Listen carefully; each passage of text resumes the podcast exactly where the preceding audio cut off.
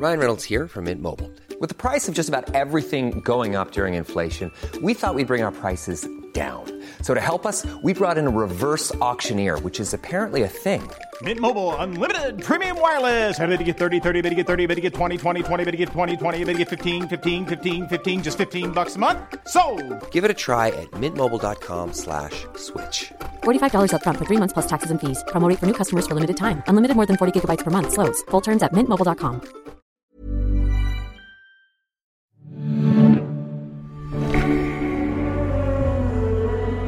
You're listening to the Game Makers Podcast, where we take you behind the scenes to listen to how Ubisoft games are made. I'm Charles Adam Foster Simard. Assassin's Creed is one of Ubisoft's most beloved franchises. It's an action adventure RPG series, and each game is set in a different historical period, like the Crusades, Renaissance Italy, and ancient Greece. The latest game in the series just came out. It's called Assassin's Creed Valhalla, and it's set in the Viking era. You play as Eivor as they lead their fellow Vikings from Norway to 9th century England.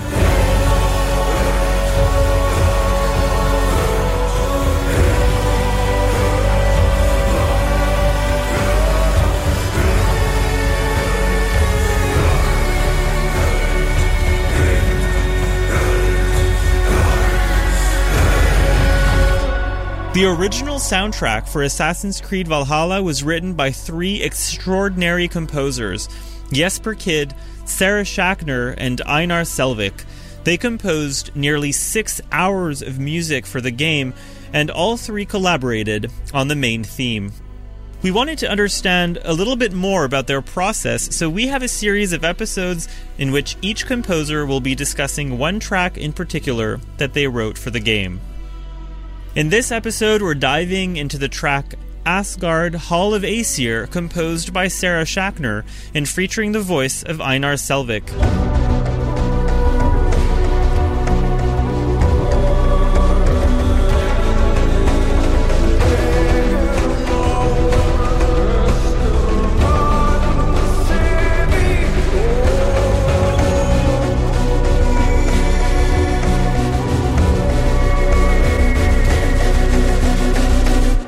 Sarah Schachner is an American composer, producer, and multi instrumentalist. Some of her recent video game credits include Call of Duty Modern Warfare, Anthem, and a personal favorite of mine, Assassin's Creed Origins. For the track Asgard Hall of Aesir, Sarah collaborated with British musician John Kenny, who plays a modern reconstruction of an ancient Celtic instrument, the Carnyx. John Kenny is a professional trombonist and music professor.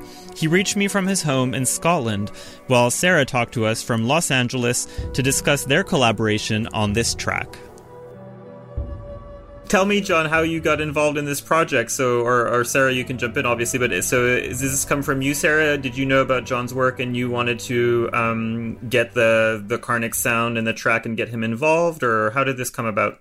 Yeah. So, um, actually, to fully explain, I kind of have to go all the way back to when I was a young kid because I, John is probably like, what the hell?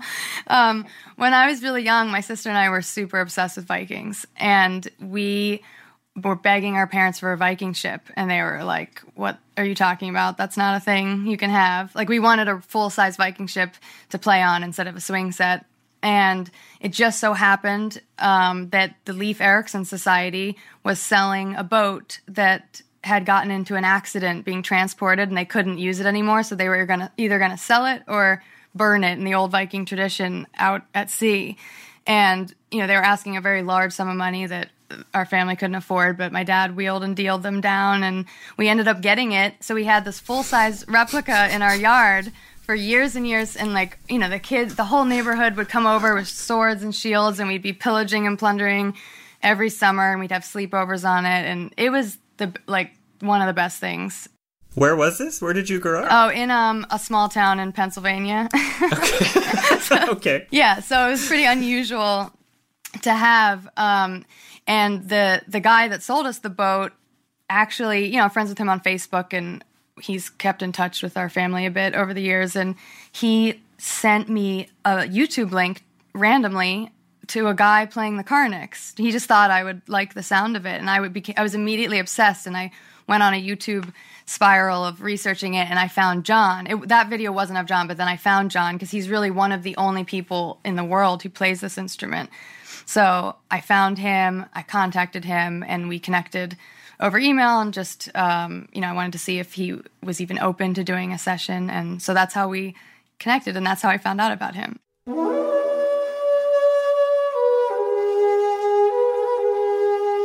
If we're gonna go back to the origin stories, John, can you say a little bit about how you got into um, playing and, and owning a Carnyx, and, and but how did you get into into that instrument? Well, it's it's it's extraordinary the way that things find you rather than you finding things. As a trombone player, I'd always been very interested in trying to expand the repertoire for my own instrument, and that meant looking the, the trombone's a very old instrument in Western terms, but in order to expand its repertoire, I found myself as a professional performer looking backwards into early music and ancient music and forward into contemporary music at the avant-garde and and also any culture with, into which I could enter playing that instrument. And I suppose I'd been doing that for quite a few years and, and got some sort of a reputation for being a bit of a strange guy with a trombone, walking into other people's environments. And, uh, and, and one day, this remarkable man, John Purser, who is quite simply Scotland's greatest living musicologist, historian, playwright, poet, um, radio broadcaster, and also lives on the island of Skye in the Hebrides and raises Highland cattle. He's a remarkable man. He turned up on my doorstep and, and basically said, you don't know me, but I know you. Would you be interested in playing a Carnyx? And I said, What is that? And he opened a briefcase, forced his way into my house, sat down, and started showing me pictures of this extraordinary skull in bronze, um, which was lying unseen in the vaults of the National Museum of Scotland. And I was hooked immediately because um, it was fascinating, it was extraordinary. And it turned out that this object I was looking at was the best preserved part of an instrument that the ancient world called a carnyx, found anywhere in the world. And it was found in a peat bog in Scotland. And he was basically asking me if I wanted to be the musical performing consultant to join a team of scientists working on it. And I took about a quarter of a second to say yes. You know, this was fascinating. So, this beautiful thing which is a reconstructed uh, instrument from between 2000 and 2600 years ago. Um, my job was literally to bring it to life once all of the research was done on reconstructing it.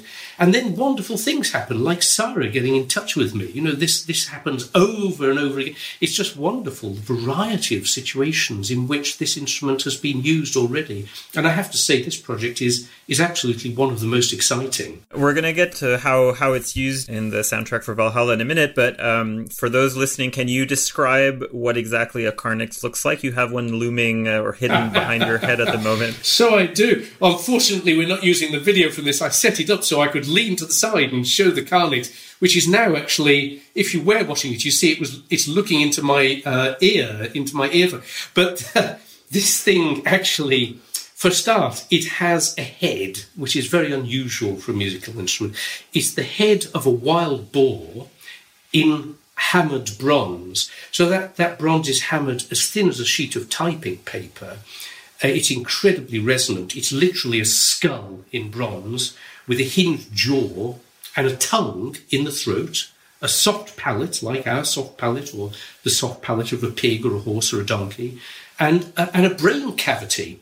So the skull's hollow like a real mammalian skull, and it resonates like a real mammalian skull, like we do when we sing, actually, or speak, or, or, or shout.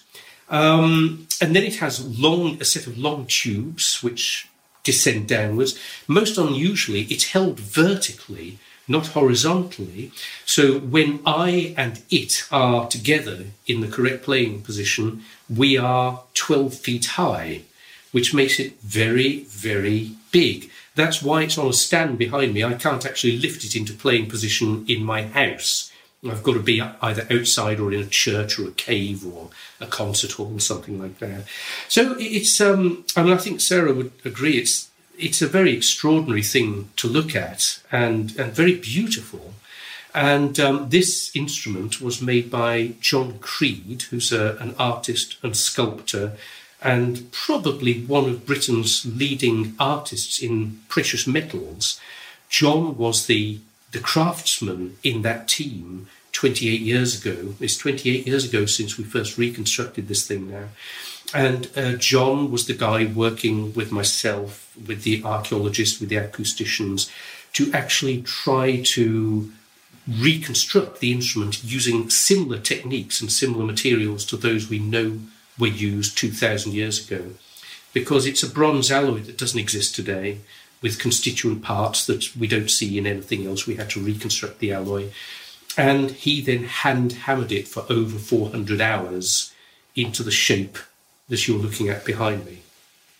So it's, it's a really extraordinary work of science and craft. And for you, Sarah, what was so compelling about the sound of the Carnyx? Why did you why did you want it to be part of this track and, and of the soundtrack for the game? What I initially responded to about it was that it's an untempered instrument. So it's not like a modern day brass instrument where you press down and the notes are all even and it sounds exactly like a scale. It just goes off of its natural harmonic series. And um, John, correct me if I'm wrong, but it has a very strange harmonic series. I think it's like a major third a flat seven and then a major seven on the bottom. Is that right? Yes, John? that's right. It's a it's partly because it's a truncated cone.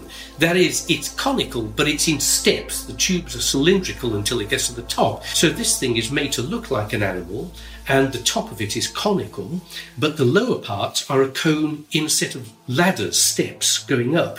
And that's partly because it needs to be strong enough to withstand the weight of the head at the top. And that gives it this strange harmonic series that Sarah mentioned. And it also means that its sound is not even. It means that it's full of what we call wolf tones, really strange, rich, unusual sounds that we try to even out of modern instruments because we want them to be smooth. We want them to be even. But quite clearly, the people who made this instrument, they didn't want that. And so that's a, a, feature of it. I'm not going to play Happy Birthday on it. no, it's definitely the best part of it because it it sounds wild, it sounds scary, but also beautiful at the same time. And I feel like um, I'm always trying to combine contrasting and conflicting emotions together, and this instrument really captures that. And I especially uh, wanted to use it for the Asgard dream world parts of this game because this is the mythological realm. You know, it's not based in reality. And, and the fact that this instrument is way, way older than even the era that we're in in this game, I thought it would be cool to kind of have echoes from the past coming through in the Asgard realm since the mythology is, is so old. It's such a haunting, interesting, and unique sound. And I I was obsessed with it from the first time I heard it.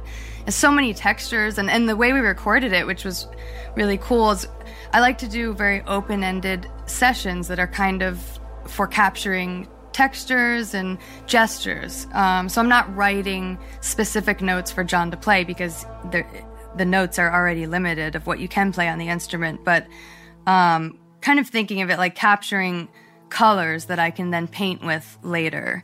Um, it's very interesting because Sarah and I talked about this a lot, and I, I love what she's done with it, and the texture's absolutely great. Uh, and it's very interesting this open, this first track. Of course, the Carnyx is, is through quite a lot of the music, but this first track in particular, given the fact that it's relating to Asgard and this dream world, we all know from reading Marvel comics, if we didn't, if we're not scholars of Norse mythology, I am incidentally, but um, if, but most people interface with this world through popular culture, and we're all aware of the Rainbow Bridge. Now, there's a beautiful, real connection here because what Sarah's talking about, that harmonic series, the harmonic series is a rainbow of sound. It's literally sound divided into wavelengths, the same way that we see colour in visual light. We hear that in, in audio We hear that in, in the audial spectrum. We use the same word, spectrum. And what Sarah's doing is sweeping across this magic bridge of harmonic colour.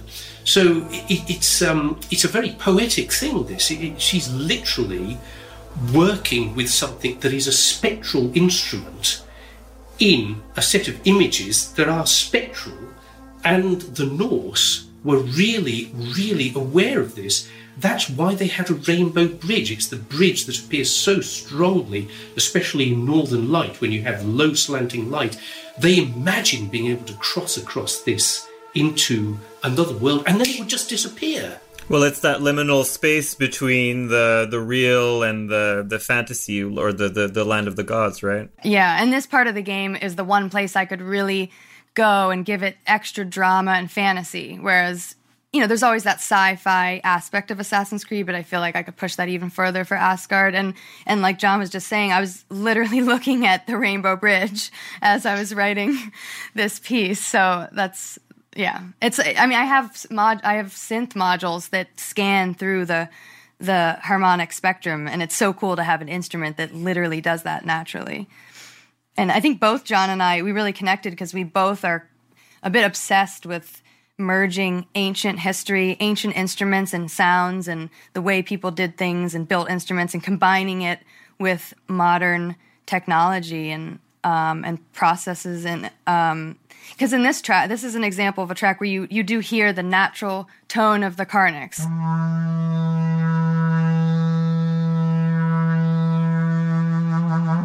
So the the gestures that John is playing, it was playing a major chord, which is more of a happy sound, and I pitched every single major third down to a minor third, and that gives it more of that melancholy, um, sad tone to it.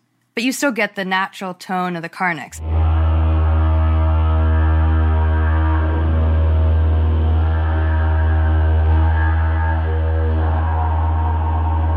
And then there are other tracks where I completely destroyed his performances and even put some of them through a vocoder, which is um, it's a technology that resynthesizes another sound. And you know, most people think of it as like Daft Punk robot voices and stuff. But I put John's Carnyx through the vocoder, and then I was able to play it on my MIDI keyboard like a synth.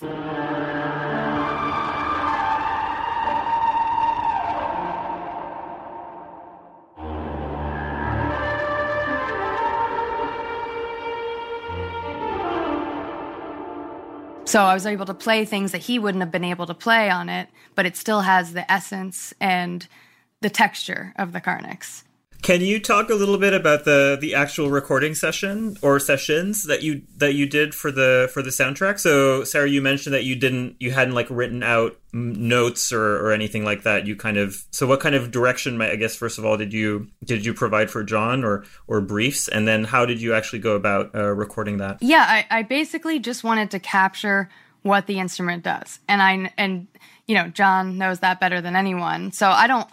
Um, you know, there were certain techniques we tried, like we did some layering techniques of building to a crescendos and different exploring all the different articulations you can do with the instrument. But I, I wanted to keep it really loose because I just wanted to have this palette of sounds and textures that I could then reinterpret, reinvent, and do anything I want with.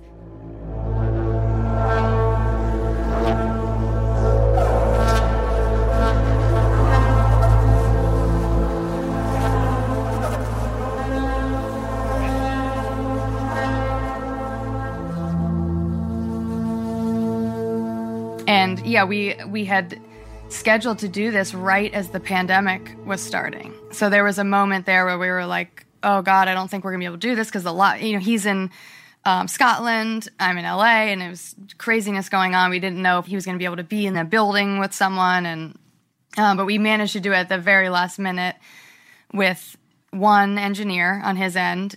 He was alone in the room. They were social distanced, and I was on Zoom for eight hours. I think John, did we do eight hours? It may have been more than eight hours. It was a we, it was eleven. Eleven? Oh my god!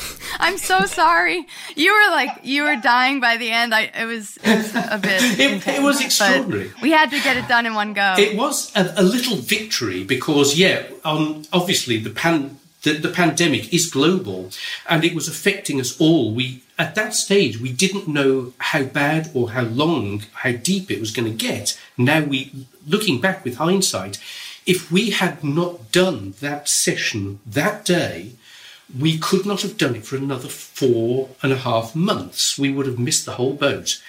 Um, and we were already just on the cusp of legality in both countries, both in the USA and in Britain. But we managed to pull in. Sarah had a fantastic uh, recording engineer on her side. I had a fantastic recording engineer on my side. We were distanced. All four of us were in contact using Zoom. And then we were using ultra fast um, technology to beam sound down. Sarah had sent me uh, a lot of track ideas that I was able to respond to. And I basically filled the studio not just with one Carnyx, but um, I had two of the Carnyx that are behind me, the Deskford Carnyx. I had the second reproduction and the third reconstruction, and they are slightly different from each other. Uh, that gave Sarah the chance to choose between tone qualities, and they are quite actually substantively different. I also had an instrument called the Tintignac Carnyx, which I was involved in reconstructing. That was discovered in southern France. It was almost complete. It looks quite different. It's the same family, but if you like, it's about as different as a guitar and a lute, let's mm. say. You know, you can pick it up and pluck it if you're a guitar player or a lute player, but you don't necessarily know how to play it. So they're they're they're both quite distinct beasts. I had the Loughnashade horn, which is slightly older again. That was discovered in a peat bog in Ireland. I had a conch shell. I had a 12 foot alp horn as well. So I think I had about 12 instruments in the studio. And so every time, basically, Sarah would talk me through a, an idea, an emotional idea she wanted to achieve, and then maybe play some elements of a track. And I would respond to that. Then we'd talk about it. We were kind of really doing our own workshop. If we'd been able to get together for a weekend or a week or something, we would have done exactly what we were doing. As two musicians, we would have sat around having fun, talking about it. Oh my God, maybe, wow, does that work? No, that doesn't work. No, that's terrible. Hey, that worked, you know. and so we, but we had this incredibly compressed time, just one very long day. And that was the only way we could do it. I think I got to bed at one o'clock in the morning. Uh, it was already by that time illegal to be moving about, but I managed to drive through the uh, the southern Scottish uplands uh, in total pitch darkness, arrive at my house, unload all the instruments, and go inside. And then for the next six months, we weren't allowed to go out and move about like that. Right when lockdown started. Wow. Yeah, it was literally the day before it was official and i'm so thankful for that and so thankful for technology working and my wi-fi not crapping out because it's been very sketchy lately um, i mean it just it added the texture of the Carnyx and all those other instruments he played adds so much color and and you know it just inspires me to hear what someone else is doing and then playing like he said playing off of each other and and coming up with ideas and talking about techniques and um, that that's the most fun for me. It was a lot of fun, a lot of fun.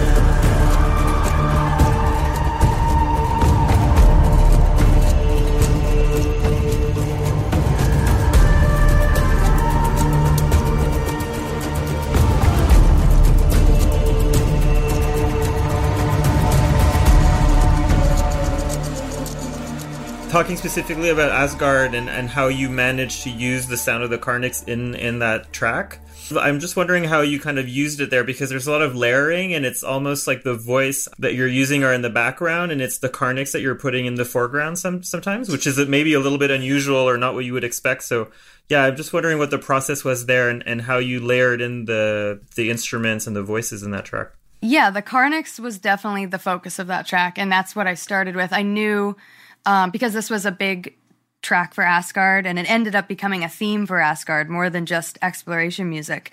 And um, I knew I wanted the Carnyx to be featured, so I started out. I just grabbed a bunch of John's raw performances. I spread them out in my session, and I went through and kind of chopped them up and repiece them together and, and to create a larger gesture that I liked, and then um, then I put in that guitar underneath to provide the harmonic. Well, after I pitched all of his major thirds to minor thirds, then then I put. Hopefully, John doesn't mind. Um, then I put the guitar underneath, which it's the only time a guitar appears in the score because that's not an instrument that occurs in the Viking era. And but you know, we're in Asgard, we're in Dream World. This is fantasy.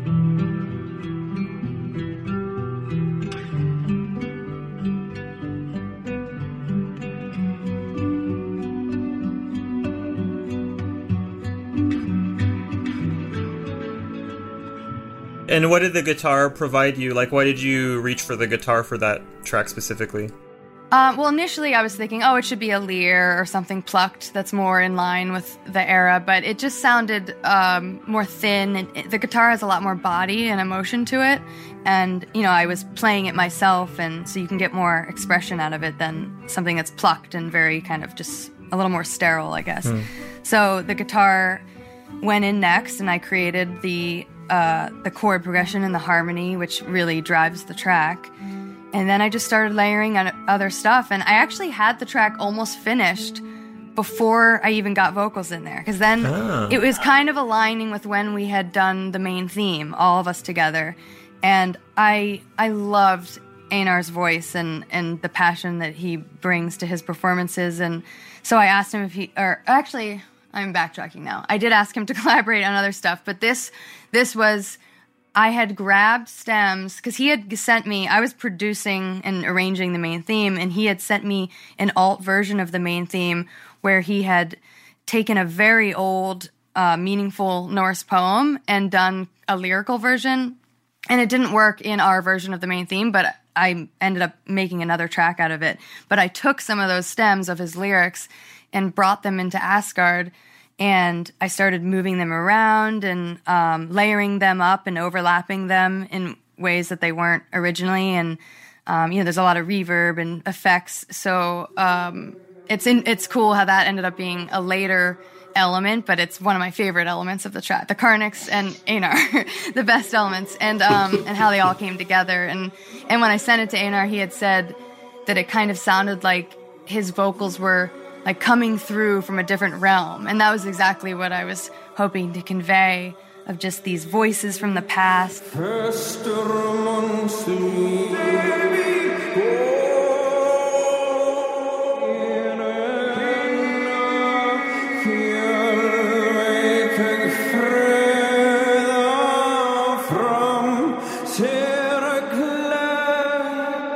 Yeah, they're kind of muff. Exactly, they're kind of muffled, like they're coming out of the fog or something. It's, Exactly, yeah. And some of the footage I was looking at, like the um you're roaming in these foggy caves and exploring and then, you know, there's parts of it that have the rainbow bridge, so um I just felt like it was a fitting vibe for for that for that part of the game. Yeah, evocative is the word. It is evocative. I think when I had written that song coincided with when Ennio Morricone died. oh gosh, and he's one of my biggest influences and heroes. So I think I was I was thinking a lot about his music at that time, and um, I think I was maybe trying to infuse a little bit of his aura into it as well, with like the guitar and the like do do do do do. oh yeah. Yeah, I wouldn't have detected Ennio Morricone in it, but I'm, I'm delighted to know that you were inspired by him. Me too. I, what an incredible writer he was. Incredible. Yeah, genius. Absolutely but uh, I mean, now I I didn't detect it either. But now that you say it, yeah, with the guitar and some of that kind of like he had this kind of thing of the repetitions, like bu- building up through repetition. repetitions of like arpeggios and then i mean the, like the good bad and the ugly with like the horn the wild sounding horns and kind of cattle calls of um so i think it's like an indirect an indirect reference perhaps. Man with the harmonica becomes man with the carnyx. exactly Yeah. And how how do you feel, John, um, for for this track and for the for the for the other songs? Kind of listening to the Carnyx because obviously Sarah has played a lot around with the sounds as well, and and she, she said like adapting, um, putting it into a minor tone, but also um, doing different effects on it. How how does it how does that work for you, or how do how do you react when you hear the Carnyx kind of transformed in that way? Oh, hugely hugely exciting. I mean, I love it because I. Uh, you know, the Carnyx is a sound transformer anyway. I do an enormous amount of bending and transforming. I add my voice into it, as Sarah knows. I'm often singing and playing or speaking and playing at the same time and using it as a kind of a, a, a sound transformation tube anyway. And I also work a lot with electronics myself and using sound transformation. So, um, you know, I'm very, I'm very open to that sort of treatment. But the point is that um, it's always a joy to suddenly open up a track and hear somebody else's con- concept. It's a gift. It's wonderful. I, I just love it. You know, it's uh, yeah. I've got to take a have uh, got to take a six hour drive in a couple of days, and it's going to be uh, on my headphones in that car. I'm going to be looking for a rainbow bridge. You're going to be driving driving down the rainbow bridge with uh, the Valhalla music yeah. is your soundtrack. And, and if it, and, and, if anybody messes with me, there's going to be a very large hammer coming out of the window. Thor's hammer. a boar's head. That's right.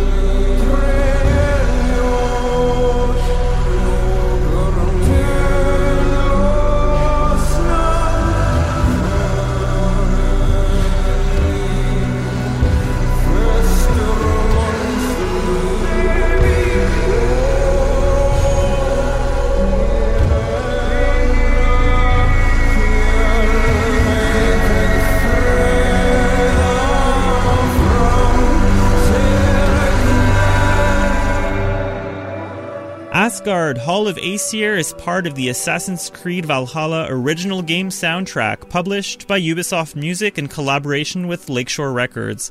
Go check it out, the entire soundtrack is beautiful. I'm Charles Adam Foster Simard. This episode was edited by Manu Bachet. Special thanks to Simon Landry and Anne Langourieux, and to Assassin's Creed Valhalla's audio director, Aldo Sampaio. If you like what you just heard, remember to subscribe to Game Makers and review us wherever you get your podcasts. Thanks for listening.